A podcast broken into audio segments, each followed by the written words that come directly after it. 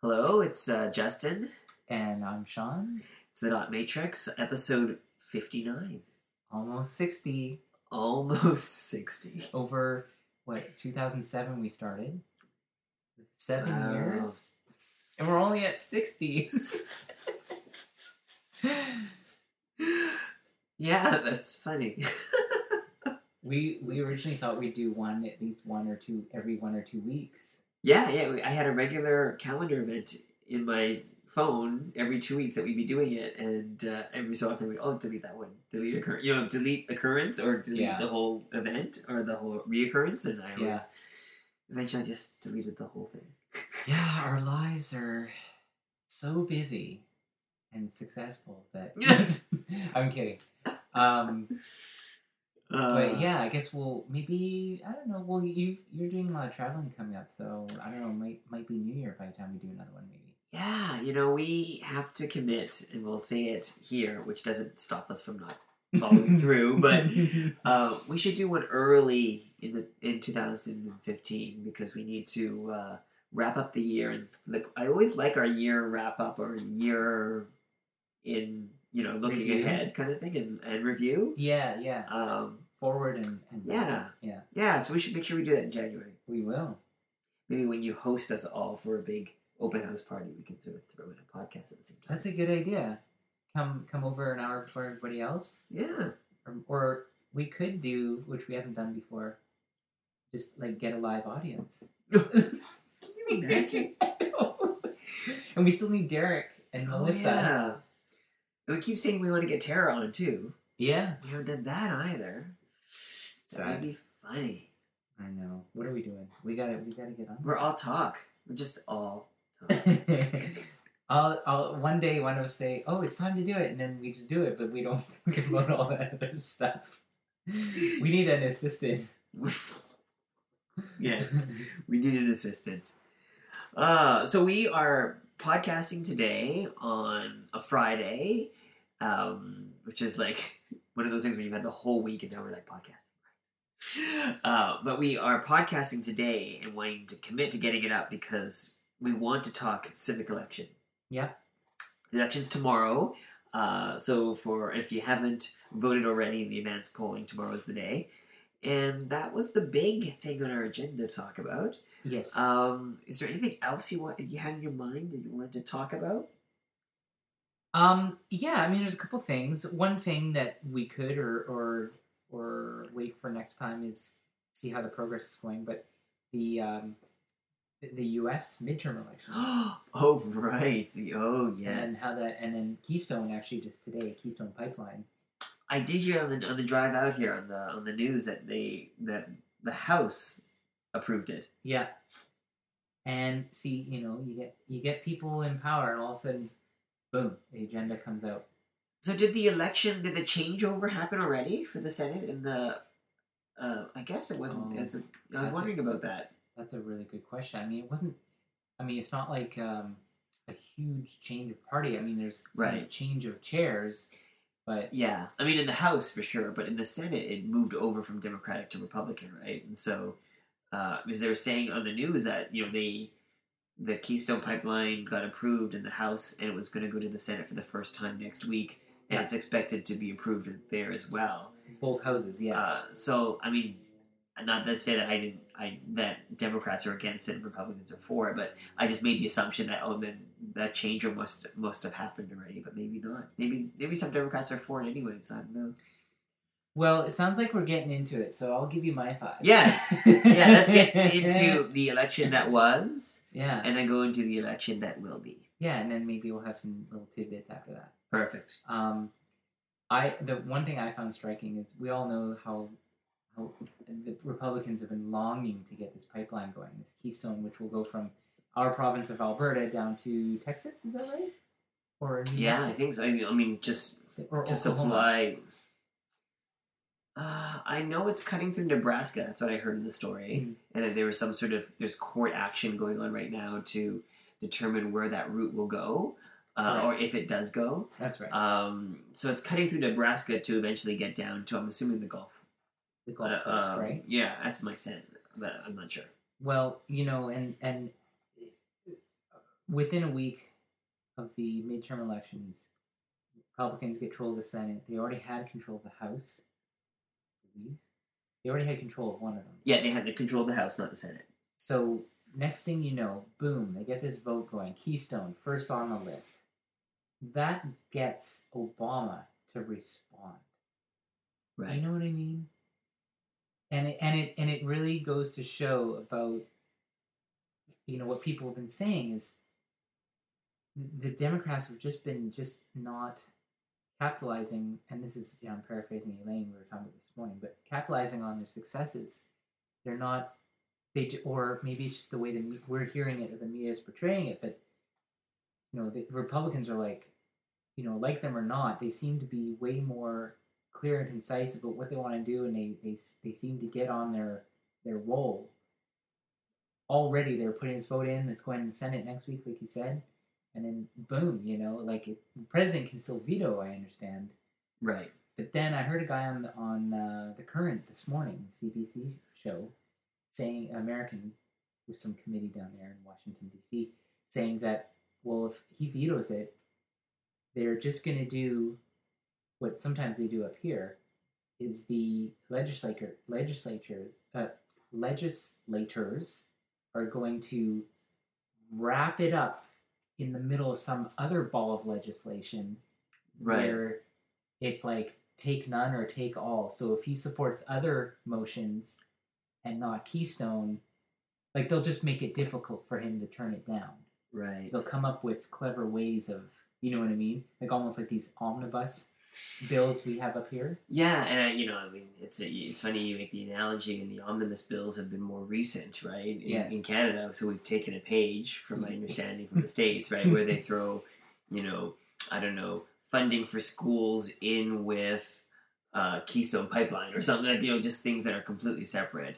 Uh, I mean, that's not a, a great example, but um, but they were sort of saying like, you know, and the conservatives have done that in the last couple of budgets, and they and they particularly tie it to a budget, right? That's what the conservatives do up here, where it's it's always the omnibus budget bill, and if you vote against the budget and um, or you vote for the budget, you also vote for stripping all of these environmental protection laws for for clean water and access to, to rivers and that sort of things, right? And, um, which are again totally irrelevant to each other. Yes. Um, but um, it's it's it's it, it just frightens me how much we keep taking from the playbook of what's happening in the states Yes. into our politics up here, where you're like, no, like it's not it's not how it's supposed to be done this way, right?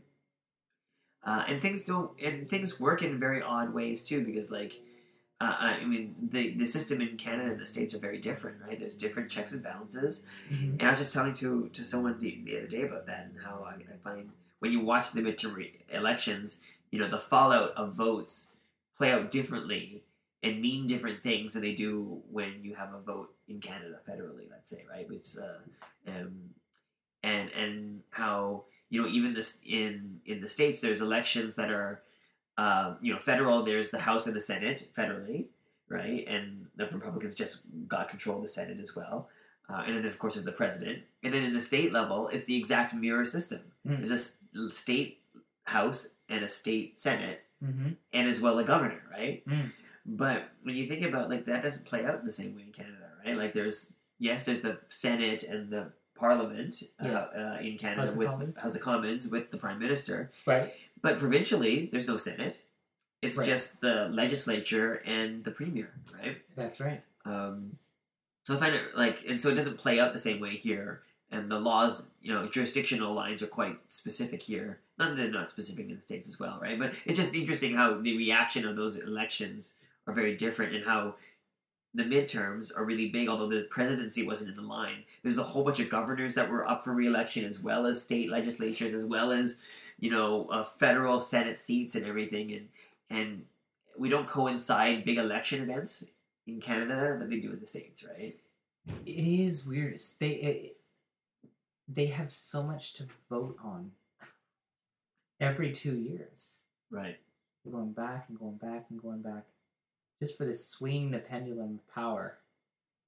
It's it's it's so different, and um, a lot of you know, I I I don't know what Obama's going to do in his last two years, because like after this, got yeah 2015, 2016, and 2016 is always a lame duck year for the for the president, especially after eight years. You know, Right. the eighth year is always just well, I'll pardon some people and one last kick at the can at Ar- Arab-Israeli negotiations. Right. You know, yes. one more trip to Camp David and uh, you know play more golf.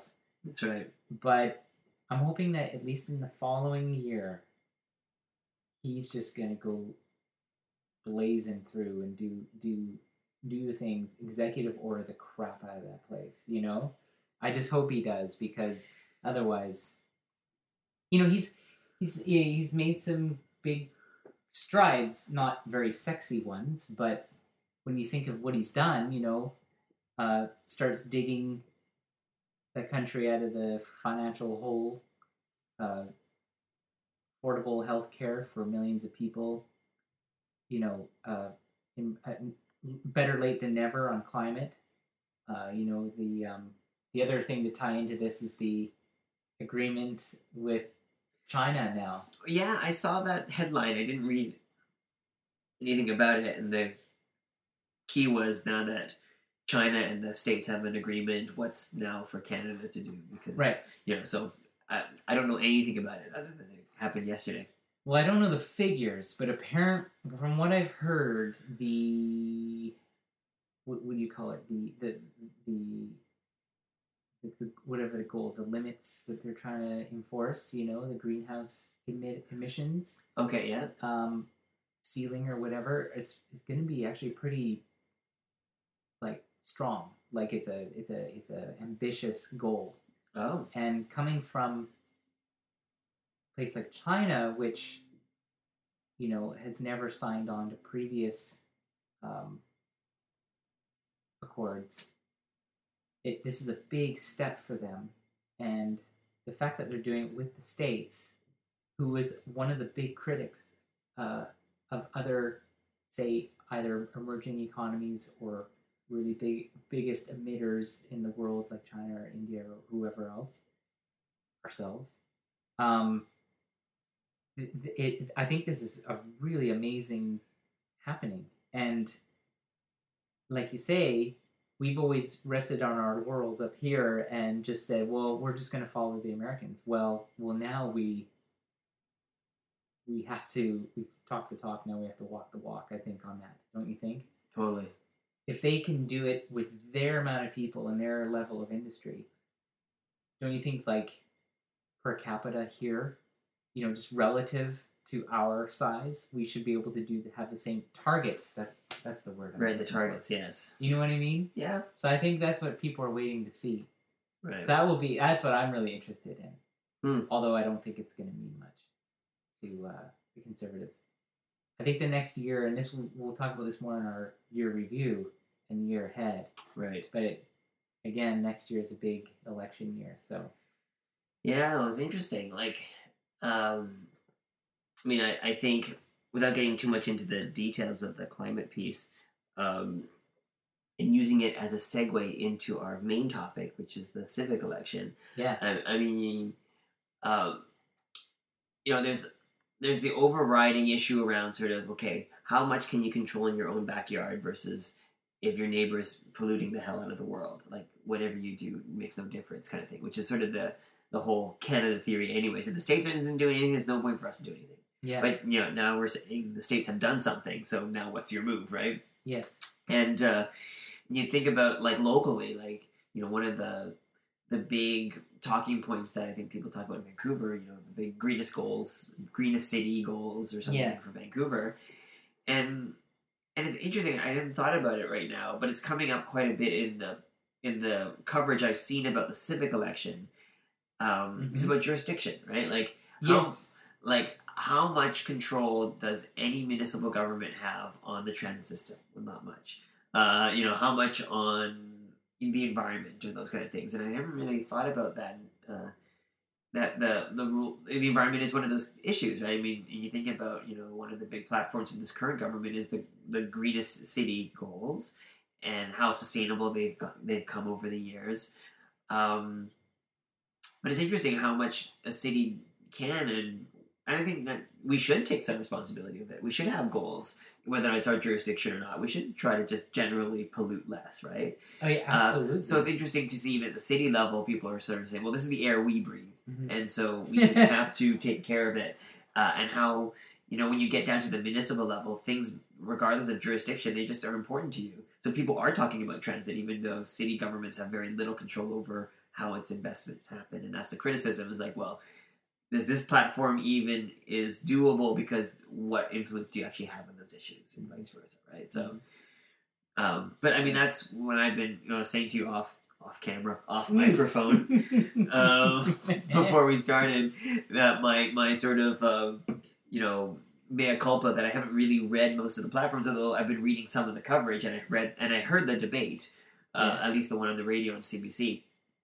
Uh, that's when it has when it has surfaced a lot is like you know how realistic are these plans really, and what jurisdiction do you have to uh, uh, to impact those areas, right? Mhm. So, yeah, I mean that that's my first volley to you on on your thoughts on the what's going on in the civil civic election. And I guess we're talking about the city of Vancouver as opposed yeah, to like just to clarify. other other uh, because elections are happening in municipalities across the province, right? So Right. Uh, it it is amazing. Yeah, uh, you know, I'll start with the fact that Elaine told me uh, earlier today she heard that advance voting is up ninety eight percent, oh really? and she Hmm. heard a quote that in Vancouver you don't vote people in, you vote people out. So you know, we hear about these single digit difference uh, in the polls between the two main contenders. There's three majors, but really it's it's between Gregor Robertson of Vision Vancouver, and we're just talking about mayorship at the moment. Yep. And um, uh, Kirk Lapointe uh, from the NPA. Um, I, you know, I, I, I'm skeptical of polls because of what happened in the provincial election last time Right. You yes. know, with the the BC Liberals winning, even though everyone was saying, everyone and their dog was saying that it was a shoe in for the NDP, and it just didn't happen. So, but I think, you know, we're things eh, in our perspective here are more um, approachable, accessible because we're on the ground. We we see you know, statements being made by the NPA and a lot of people in the city I've heard saying, you know, the streets are really dirty, uh, more than ever before. You know, just in general, like when you talk about like logistical, like services are just falling behind. Stuff I never even really, frankly, I hadn't really noticed myself. But, but when you think of people saying things like that and you look around, you're like, oh, maybe is that true? Um, a lot of doubt being cast of the current uh, council in power who've been in power for the last six years for those who aren't aware. And you know we we both supported uh, vision. Sorry if you don't mind me saying. I sorry. In those very early, early days, yes. in those very very early days. So uh, you know we went to the, the rallies the meetings the debates. Um, but this time it's just gotten really nasty and uh, and I, I, I think that it, it's entirely possible that we could end up with a real shakeup of council. Even if Gregor won mayor again, Right. who knows what's going to happen with a lot of the other councillors? Even though what I could see happening is it's still a vision, but but way less of them. I have a feeling. So I think a lot of people are angry about the, the non consultation that, that was uh, a lot of people's perspective and the um, you know forcing through of their agenda and not listening to people. I don't know. I th- I think that's there's going to be some damage done because of that. Because I think the NPA was successful at getting that message across. Right. But I don't know. What do you think? Well, I mean, I agree with you in terms of the tone has been quite nasty.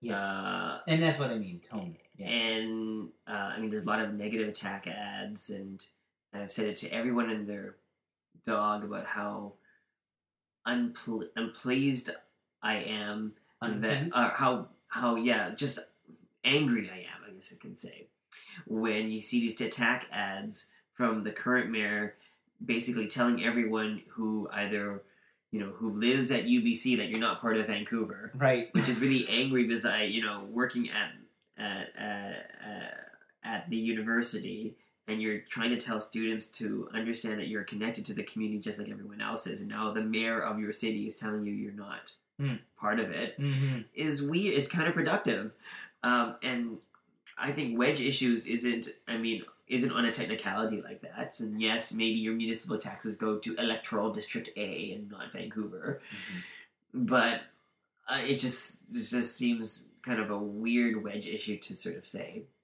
Yeah. Uh, Yeah. You know, uh, and so not again going on some of the the policy issues. It's just it's been a dissatisfaction all around. Like I listened to that debate. Yeah. What were your Um, thoughts on that? You know, Meena Wong is that her name? Meena the- Wong, who's for the Cope? Cope. Um, you know, wasn't terribly strong. I think at one point she kept as a fairly unpolished politician, which it can be a great thing to be an unpolished Mm-hmm. Politician. hmm Um, kept I think in one answer had the word uh, renoviction twenty times, and she you know was paid every time she said it or something. Just you're saying that much. I mean, to prove a point, and there's a speaking, there's a talking point in that answer, right? Yeah. Yeah. but it just seemed over the top. Uh, and this is stylistic thing, so I appreciate how surface level this these comments are. Sure. Um, and you know, and Kirk Lapointe said something where or where someone asked a question about like short term homelessness, right? And and they had a long a conversation about affordability and and uh, sorry um, sorry short term um, housing. like uh, yeah. emergency. Yeah, exactly, yeah. like uh, homeless shelters and so forth, right? Right. And it, it, it was a follow up question after a huge conversation about affordability of housing. And then the question was, you know, we've talked about housing, but I want to hear your uh, and that maybe oh, those are more long term strategies. But what about the short term when people, you know, need a place to sleep today? And it was so weird. Kirk Lapointe's response was, "Oh, we've just talked about housing. What you're talking about is homelessness." And so Yes. you know, one correcting the question and asker in that way is so It, it was so condescending, it was weird. arrogant. So so you know, again, a stylistic point. Uh, but if you're you know, part of being a leader Mhm. and being a mayor is to understand and read the room, and that people can trust that you will hear them. Uh, you know, my first point about Meena Wong, it's just one of those things. You feel like she's not listening. She needs to get these points across. Uh, at least in that context. Sure. Kirk Lapointe was sort of saying, you know, I I want to correct you before I answer you, uh, which is weird. And then Gregor, at the very beginning, uh, the mayor, uh, has his blanket apology, uh, not grounded in anything. He just felt like he needed to apologize and show that he could be apologetic. Uh, Probably some. I mean, I think if he would apologize and say things like, you know, I'm yes, maybe we rushed through some of those consultations, or it felt like you rushed through it. Even if you just said, I felt, maybe it, you, and put the blame back on the people and sort of say it was totally not, but I can understand how you felt that way, and we Yeah. apologize for that. That itself would be a little bit more grounded. Yes. But it's sort of like you hear couples all the time arguing, and someone apologizes, and you always see this on television. You don't even know what you're apologizing for, Mhm. and that's how it felt. It felt like you were receiving an apology for nothing other than there's a feeling that you should apologize for something. And it just so you think about that's the leadership in which then you have to portray your your your platform. Um, I got very little substance on platform on what they were talking about. It was just it was the the, the tone was so off putting right from the start. Uh, it was really challenging. it, it, it was a very awkward debate. I I had heard a, I think up to three debates by now. Oh, okay. One on CKNW, at CBC One, and then I heard, I think, so I watched a, I watched a bit of the one from Shaw Media on YouTube, Oh, okay. Uh, who had a fourth contender, Bob Kasting, like an independent. Okay. But that was uh, an early debate, so I guess they haven't brought him back. Um, and I agree with you fully. I thought the tone uh, uh, was was you know that that apology was weird. It just sounded weird, and I think you know he's gone on since there's sound bites of him just trying to be more specific about what he was apologizing for. Oh, okay. Yeah, I haven't heard this. Um, like today, he was trying to really just you know iron that out, which I get. Um, just about you know like what you were saying, like you know we're apologizing for what you know people's perceptions of us not doing as best that we could in certain areas, and he wouldn't really say exactly, but you know what I mean. Like he's like, and you know we're gonna try and do better, you know, but Better on what? In what? and that's the thing. In what way? like he wouldn't go into huge specifics and not only that it, enabled the ndp uh, ndp npa rather to jump on that on their next ad campaign like i've been hearing it all over the place because i've been listening to a lot of talk radio in the last few days or like last few weeks really and um and they'll say you know gregor robertson is sorry and it's like and they're they're kind of right in the sense where they should have started off a campaign saying, hey, you know, we're going to be honest with you. Yes, we've fallen down on these certain things, but you don't, like, in the last few days before the main event, you're all of a sudden trying to, you know, make people feel like, oh, it's okay. We, we get it. You know, we'll give you this next shot again. You know, we'll give you a third chance there's there's been an, a, a a lot of kind of strange things like this uh, lawsuit, um, them suing the NPA for libel. Right.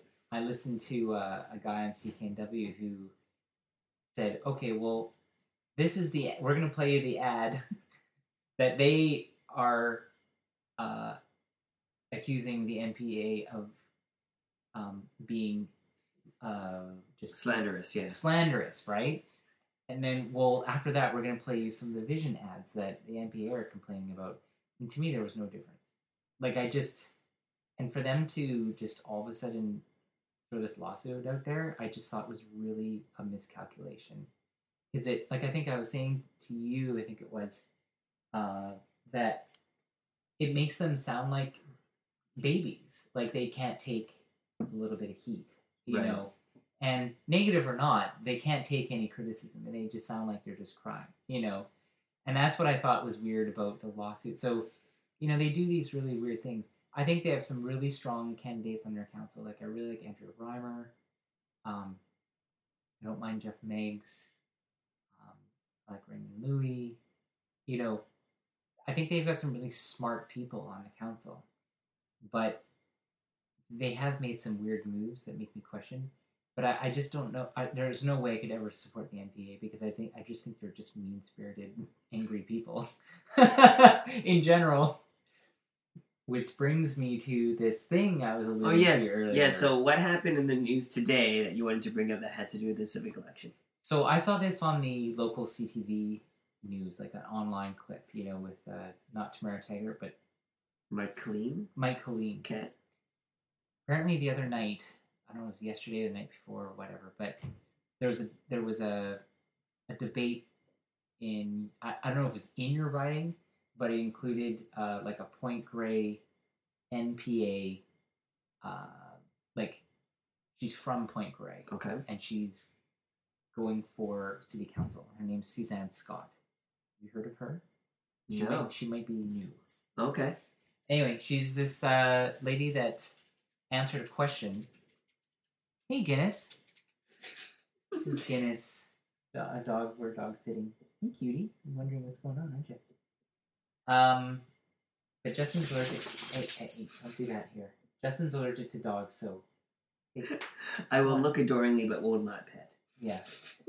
Um, okay. anyway, so there there was footage of this debate, which was in some town hall somewhere in Point Grey or somewhere else in Vancouver, and she was asked the question: Will the average Vancouver, right, you know, with full time employment, whatever, make sixty eight thousand? What do you say to this person who uh, this? And they named someone who is looking to buy but doesn't feel he okay you can hang out there Guinness doesn't feel he can um, buy in in uh, in Vancouver and she said well I and she you know brought her own perspective into it Yes. I'm the one of the last people, normal people in my neighborhood that was able to buy in that in that riding. Okay.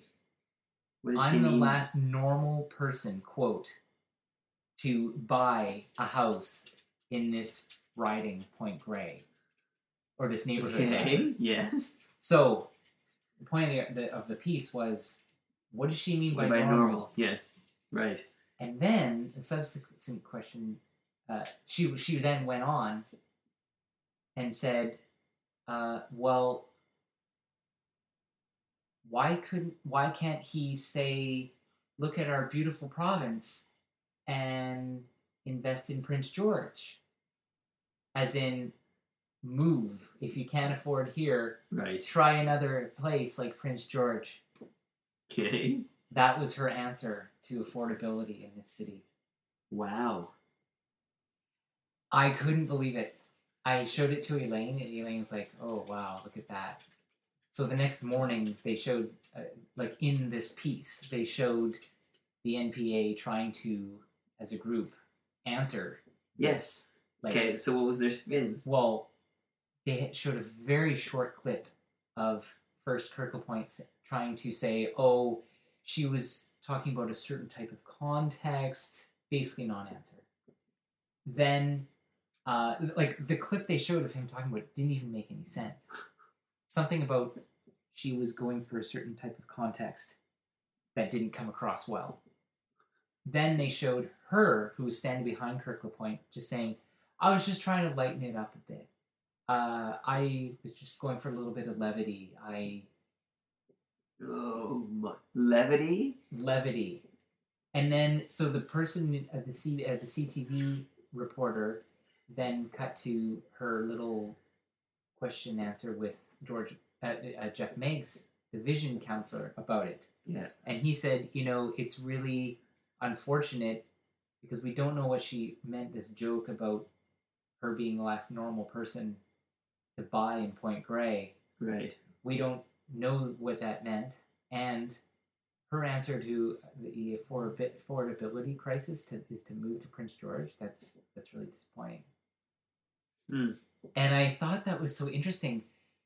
And I said to Elaine, I'm like, it's interesting that CTV, the six o'clock news or whatever, as opposed to Global, they would do a piece like that. It was almost like an editorial or a commentary Right. because they opened it up with Colleen saying, well, she had a comment that most people would scratch their head at her answer. And I can't see Global phrasing it that way exactly. Hmm. They seem to do a little more commentary edged reporting, it seems, Right. with their anchors. I don't know. Yeah, I never. I don't really watch CTV news all that much, so I haven't really noticed that intonation and how they frame stories. Um. What do you it- think about that? Well, one is it is. What like- does that mean? I mean, I can assume what that means if I took a a tone or a perspective of I don't trust this person, or I think this person is has a natural tendency to racism, or what have you, right? Like you'll make those conclusions, and I mean, maybe she was trying to lighten the mood. I don't know, but I don't know if I was trying to lighten the mood, I wouldn't go there. I wouldn't say that. Um, so yeah, I mean, you just read a lot into that, uh, which to me, I, it's hard to read anything other than negative things Yeah. to, right? yeah. but it just it i mean it, it speaks to uh because I, it was uh, a couple of colleagues of mine went to this uh, chinatown uh, debate or discussion about when they had candidates there too and, Yeah. and we were texting about it and she was sort of saying how oh it's just so um, with one of the, with one of the people i know who were there was like oh i'm so disillusioned by the whole process everyone's just so low quality right and and and i reflected back to her a quote from kim campbell back in the day when she lost big time as prime minister right Right. and when brian Mulroney was gone and she was holding the ship as prime minister and then lost every all seats except for two right Sure. And people lambasted her because she a quote she had that at the time, and I don't know if this was the actual context. Uh, I mean, well, here was the quote. She said, "Oh, elections are are not the time to be talking about serious issues." right was the quote, and people just lambasted her Yeah. about that. And and you know, if you take the statement at face value, like, well, I mean, it's elections when you really should be talking about the issues, right? But if I think about what we've just talked about, you know, the the gotcha media style That's, that's right. out there, uh, heightened in election periods where you're more heightened and you should be more careful about what you're saying because people want to catch you in a lie, in a awkward situation, saying I'm sorry, Hmm. you know, all those Mhm. different things. Mhm. And they will interpret what they need to interpret and then spin it and get it out there. It is not an environment conducive to actually having a conversation about affordability You're right. the people are going to wait for you to say that thing about normal and then they're going to pounce on you. And rightfully so right? But it just doesn't there's no incentive the set incentives aren't there to actually have a good conversation. There is no incentive for geoff meggs or that woman from the npa to actually talk about it in a real way. Um, because it, that should have been done years before but of course when it has been done years before no one's listening. It's now when everyone's listening right? And that's the problem. And also the great opportunity right? Now and now everyone's listening. You could have had this great discussion in a council chamber meeting maybe with committee about a bylaw about construction fees and levies or something where this conversation might be really relevant. But no one's listening to that. Hmm. and no one's reading the minutes from that committee meeting. And is not in the great format to then take a good soundbite and put it on an ad for the election campaign because probably the meat of the conversation is more than a five second soundbite. It's actually probably a 10 minute conversation. Yeah. And there's no format that allows for that to happen, to be distributed in a meaningful way in an election period. Right. So, in the essence of I'm just I'm portray- I'm I'm uh, projecting a context to Kim Campbell's comments, and that's the context I choose to project in that comment, which makes it really true, right? Like you can't have a, a serious discussion about issues during an election period. It's just impossible. Because hmm. everyone's gonna everyone's trying to stab you in the back every time you say something. That's that's actually a very insightful. Well, you can thank. Kim Campbell. That is very insightful. That's interesting. Yeah, because there is no meaningful discussion to be had. And those debates, that's why they're so shitty. Like the one on the CBC, it was so awkward a lot of the time. Sometimes I thought I was impressed by Meena Wong actually being able to jump in and find her moments in the camp in the debate. Mm. Um, oh, Guinness is playing with his toys, trying to get her attention. But um, but at the same time, she would say, "Well, things." She'd be like, "Well, this should be happening," and Gregor's like, "Well, we did that." I, I can't even really remember an example, but he's like, "Well, no, I mean that's why we blah blah blah blah," or you Right. know, she was just really just seemed like grasping at straws all the time. And this thirty dollar transit pass. Right. Yes. I mean, of course, it sounds great, but I have so many questions that go along with that, which I don't hear anyone asking. Right. How does that work with other municipalities? Uh, you know, have you even tried consulting Transit Authority about that? Um, is that going to be just within Vancouver?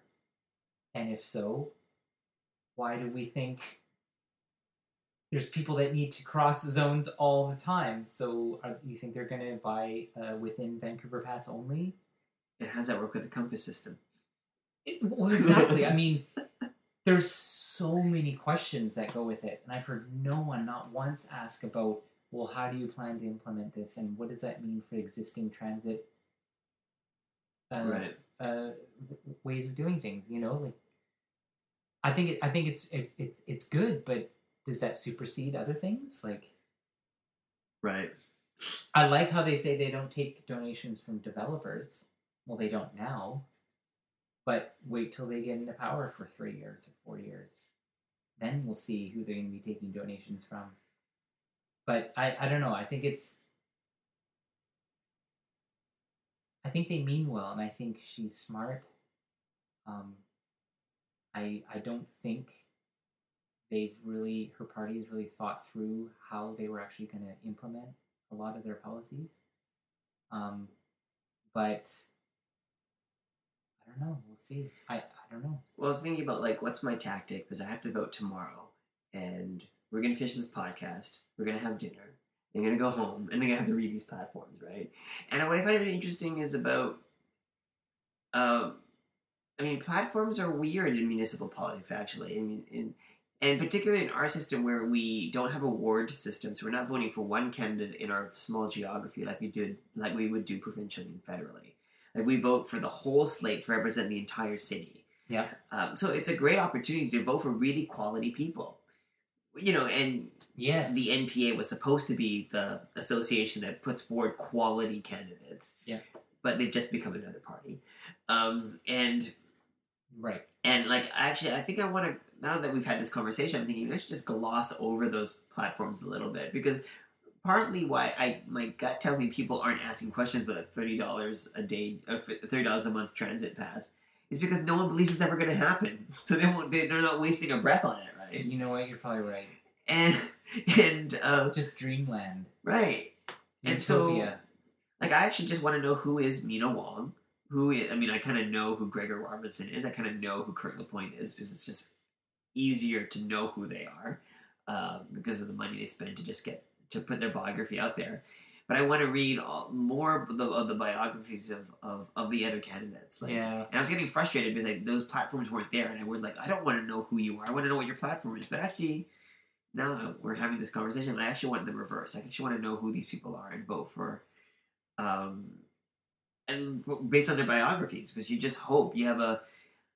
I mean, one of the things I read online is because you vote for all ten counselors, you can not have to think about it as a very binary or win lose situation. You can actually spread your votes around. That's right. You don't, and no other context you can do that. That's right. Like I'd love to see some quality green candidates in, some quality, um, you know, centrist candidates in Vision or NPA if they're quality, and to understand that they're quality candidates, you actually have to read their bios and at least know a little bit about them. So I'm actually, Where they're coming from. yeah, so I actually don't mind spending a bit of time doing that probably tonight before I vote. I I will do the same. Elaine actually sent me a link to one of the platform things.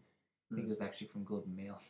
Oh, okay. all, or or it might have been the the candidates and stuff. But um, yeah, I'm gonna I'm gonna do that. I mean, I have I have thoughts on at least four or five that I'm gonna vote for. But you know, when it comes to parks and school board and all Right. that, Well, and I think Vancouver allows for a very creative opportunity to, in your voting that you don't get anywhere else. It was like, you know, because we have parks boards that you're referencing, and it's the only, I think, municipality in North America that has a parks board.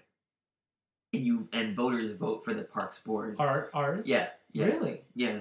No, I mean other people have parks boards, but they're more advisory boards. They're not voted on. Like Oh, you, I you don't get in through election, right? Oh, interesting. And so, because the park board exists, and you see this in this election too, a whole slew of candidates who are would have been incumbent parks board candidates have moved up to try to run for council, right?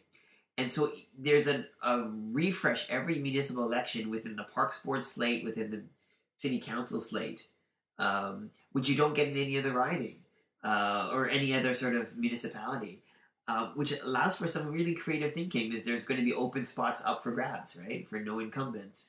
Uh, I mean, I don't know about any other municipality, but Richmond has always been known for years. I don't know if it's still the case where unless an incumbent decides not to run again, you're pretty much going to get the exact same council every year because you, their only movement is when the mayor moves on and someone from council wants to become mayor. Other than that, you don't get much change. But in Vancouver, you do.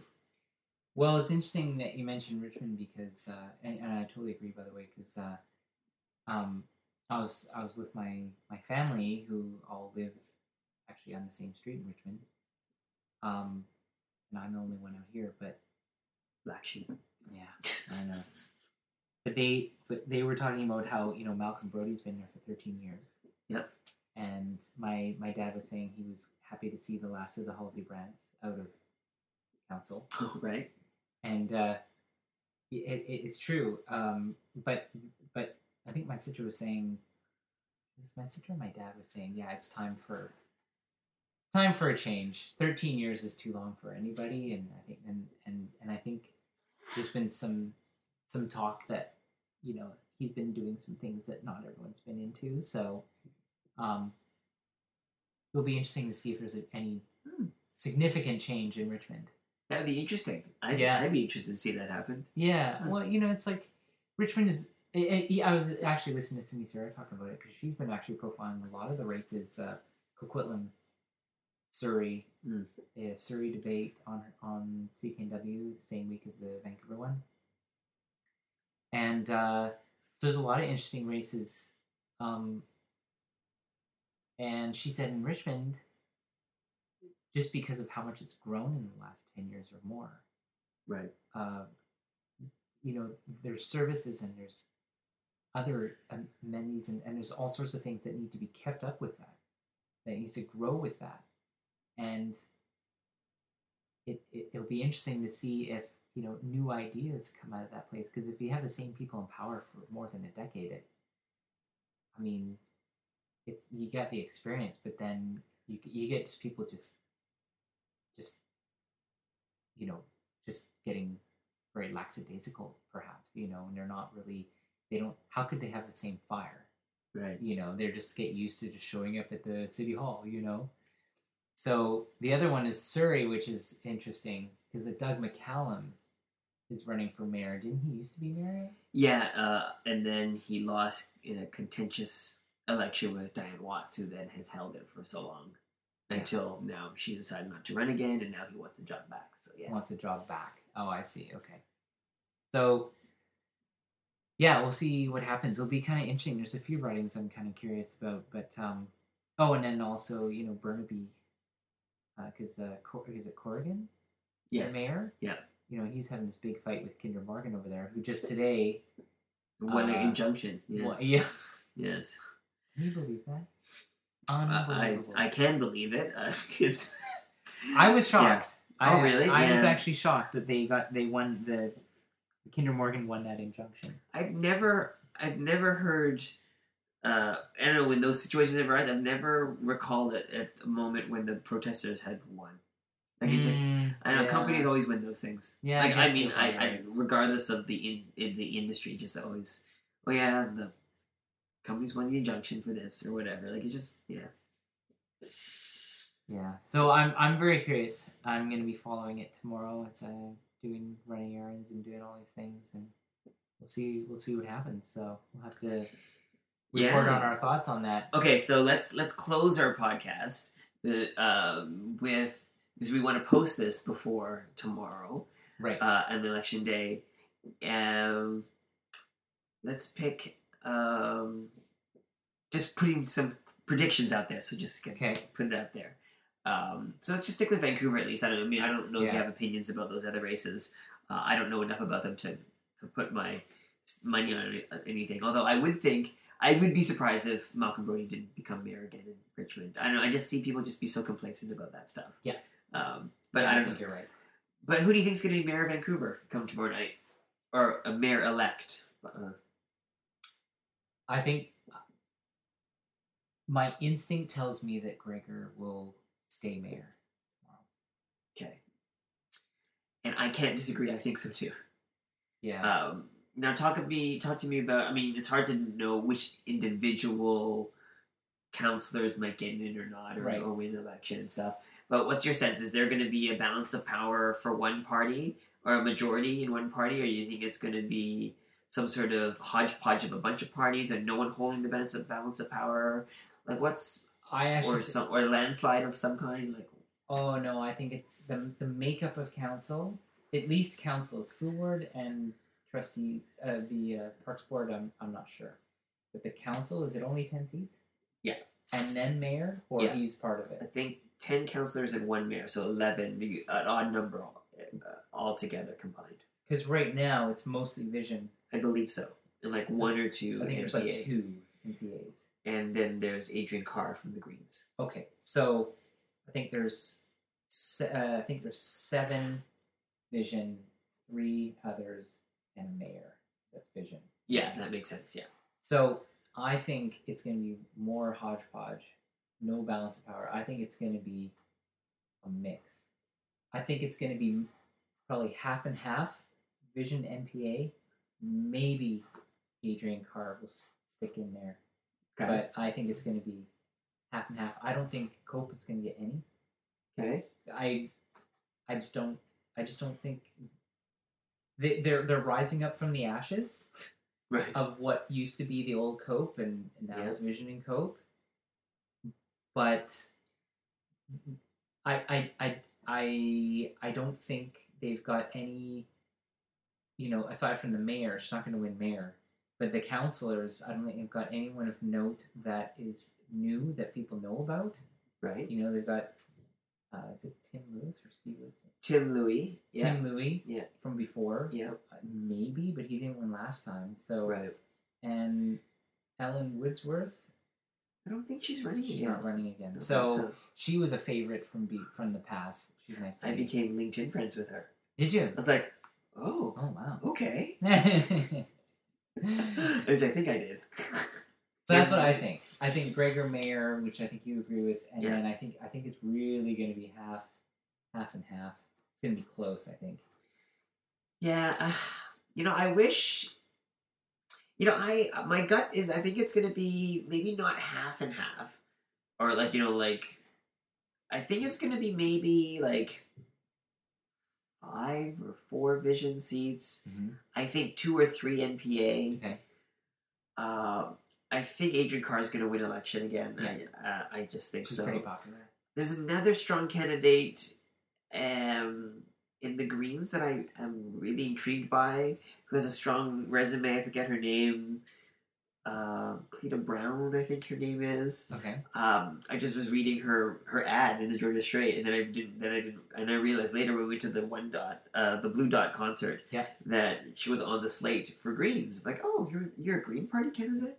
Like, I don't know. I think there's a couple of strong ones there, and then I think there might be a room for someone like R.J. Aquino from One City to Yeah. maybe float in there for that like tenth spot. You know. Yeah. So I, I I'd love to see like That would be cool. That would be cool. I forgot about him. three or four party representatives, you know, perspectives would be nice. I'd like to see that if, if possible. I wouldn't mind having. I think it'd be great to have a cope voice, but I, yeah, I just don't know who on that slate would break through. Aquino used to be Cope, Yes, and now he's one city. Yeah. He left Cope. Uh, looking for a, a more uh, a different way of, of coalescing around progressive ideas. Yeah, that's what it sounds like. And that's why I think Cope kind of just faded. Well, you know, and I think if you look at the, from my understanding of the platforms, not knowing too much, but knowing the feeling of the platforms, it's just basis for nothing really in life, feelings. But but you you you know you have NPA is- is squarely the right of center perspective on municipal issues. You have Vision really cramming into that center Yeah. side of, of the issues, maybe slightly going left, but very central. Yeah. And I think one city is next to them, trying to be, you know, left of center, but not so, So dovish. dub- yeah, and not- not so much, you know, pandering to the to the center and the right vote. Mm. Uh, and I would say the Greens are probably after that, you know, very much progressive on environmental issues and feeling their way through some other issues. And then you have Cope on the far, far left, right? So everyone talks about sort of the splitting of that progressive vote. Yes. Um, I mean, I don't, I don't believe this it- city is 50-50. I don't believe this city is 50% progressive and 50% conservatives. I think there's more progressives in the city than conservatives. I just, I just believe that in my heart. That's the city. I I agree, but the problem with that is vote splitting. and that's it, right? So y- yes, you might have sixty or sixty-five percent of the city is actually quite progressive in their thinking, and some might be progress. I think a lot more would be progressive socially, and maybe conservative in some fiscal matters, Mhm. right? So that's the centerpiece, right? Mhm. Um, but yeah, with all with like four parties holding that progressive, vying for that progressive vote, it's not all going to coalesce together, which is partly why people were saying that Gregor's apologizing, Mhm. reaching out to cope. Voters, you know, and he, vote. Yeah. he did that quite pointedly in that debate and you know a lot of people were like defying or whatever and and even meena wong was like excuse me and i thought no he has every right to to say i invite everyone to vote for me i mean why is that why is that wrong why is that offensive it's like what he's not allowed to try and get your supporters to vote for him screw that that's why you guys are campaigning It's true. you know what I mean? Yeah. I thought, get off your high horse, you know? But then I, I did it like when Meena Wong said at the end, like, well, just you know, I'd say to all my all those Vision supporters, come home. I know. And I'm like, that's a decent spin. I mean, I don't know how much it resonated, but I thought if I was going to spin it, I think that's probably the best I could probably do. That's really the only thing you can do. Although that it's it's very textbook though. It's very but done. And it's funny because, you know, when she said, um, excuse me, and then you heard Gregor like he went, Well, um, I think I think I have a little more time left if you know whereas someone else would have been like, uh, stop cutting me off, you know. He, it was all very polite in a way, but I just can't stand the way that uh, uh, uh, Lapointe is too dark. He's dark, dark, dark, dark, and I there he, there's no fire there. He just like look, you know. I just can't stand this like Harper esque. Look, this is the reality. They suck. They're horrible. We're gonna do, you know, we'll do what we can. But you know, it's like that's how he talks. It's like that's gonna get nobody excited, and you just sound mean, just mean spirited. That's my take on the NPA. Um, but yeah, okay. Well, let's uh, let's see what happens tomorrow. We'll get this podcast up tonight. Yeah. I will. Um, I'll post it uh, sometime uh, this evening, and then we'll get the word out on Facebook and and uh, yeah, we'll, we'll see what happens. Perfect. I'm very keen to see how how accurate we are art.